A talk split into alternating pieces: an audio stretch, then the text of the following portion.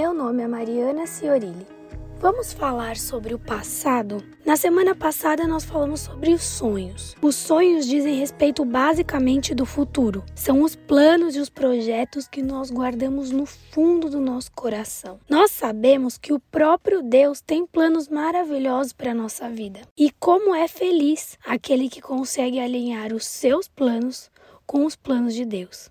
Hoje eu queria falar sobre o passado, porque eu descobri nele um grande sabotador dos planos e dos sonhos e do futuro maravilhoso que Deus tem preparado para nós. Pode ser que você nem dê importância devida ao seu passado, mas eu estou convencida que onde nós trazemos luz, onde nós identificamos e descobrimos a raiz de um problema, nós podemos ter certeza que ali há cura. E é ali que começa uma nova história. Para começar, eu queria que você respondesse secretamente, mas com toda a sinceridade, a essas perguntas. Você acha que seria mais feliz se seu passado tivesse sido diferente?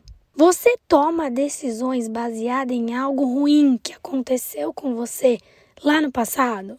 O seu passado te rotulou em quem você é hoje?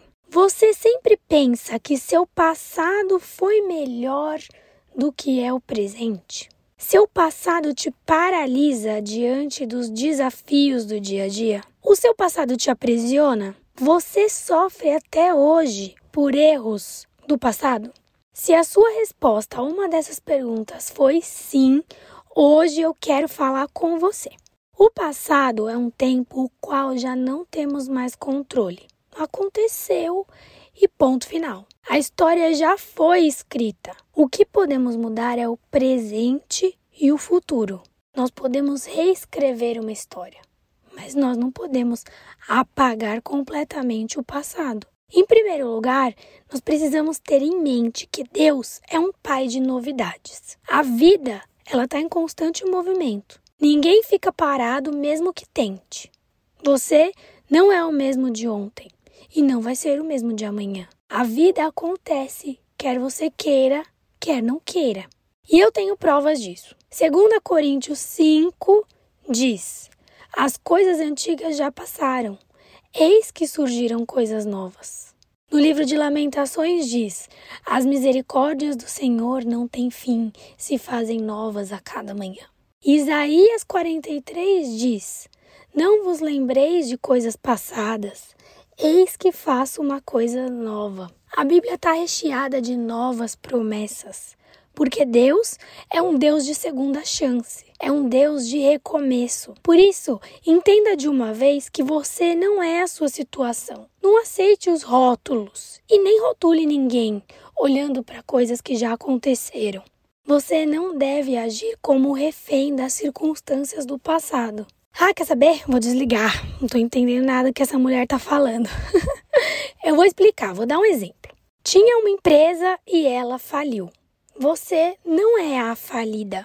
Você só é uma pessoa que tinha um negócio que, por qualquer que seja o motivo, não deu certo. Você não é para sempre a falida, nem muito menos a burra nem muito menos a incompetente. O que aconteceu não pode se tornar uma parte da sua identidade. Não pode virar o seu novo eu. Deus vai fazer e já fez tudo novo. Está à nossa disposição as promessas dele. Então hoje, escolha tomar posse delas. Para viver o novo de Deus é preciso se livrar das dores do passado. Para se lançar de braços abertos rumo aos sonhos de Deus, é preciso ser ousado e deixar o passado no passado.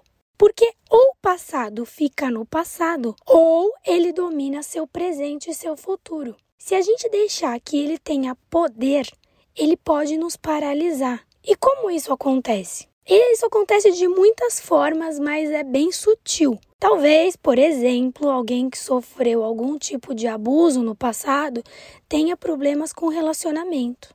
Não consegue experimentar do novo de Deus porque está presa no relógio. Ainda que seu passado seja marcado por dores, Deus quer derramar o novo sobre você. Se esvazie do velho, abra espaço. Suas lutas têm que te deixar mais forte e não mais fraca. Não tenha medo do futuro baseando-se nas coisas que aconteceram no passado. Chega de sofrer. Grave essa frase. Repita ela sempre que precisar. O melhor está por vir. Ufa! A última coisa que eu quero falar sobre esse tema todo nostálgico é que, para se livrar dos fantasmas do passado, você precisa saber tudo sobre uma arma poderosa chamada graça. A graça é um assunto tão lindo que eu vou dedicar o próximo podcast na semana que vem só para falar dela. Espero que você esteja comigo lá.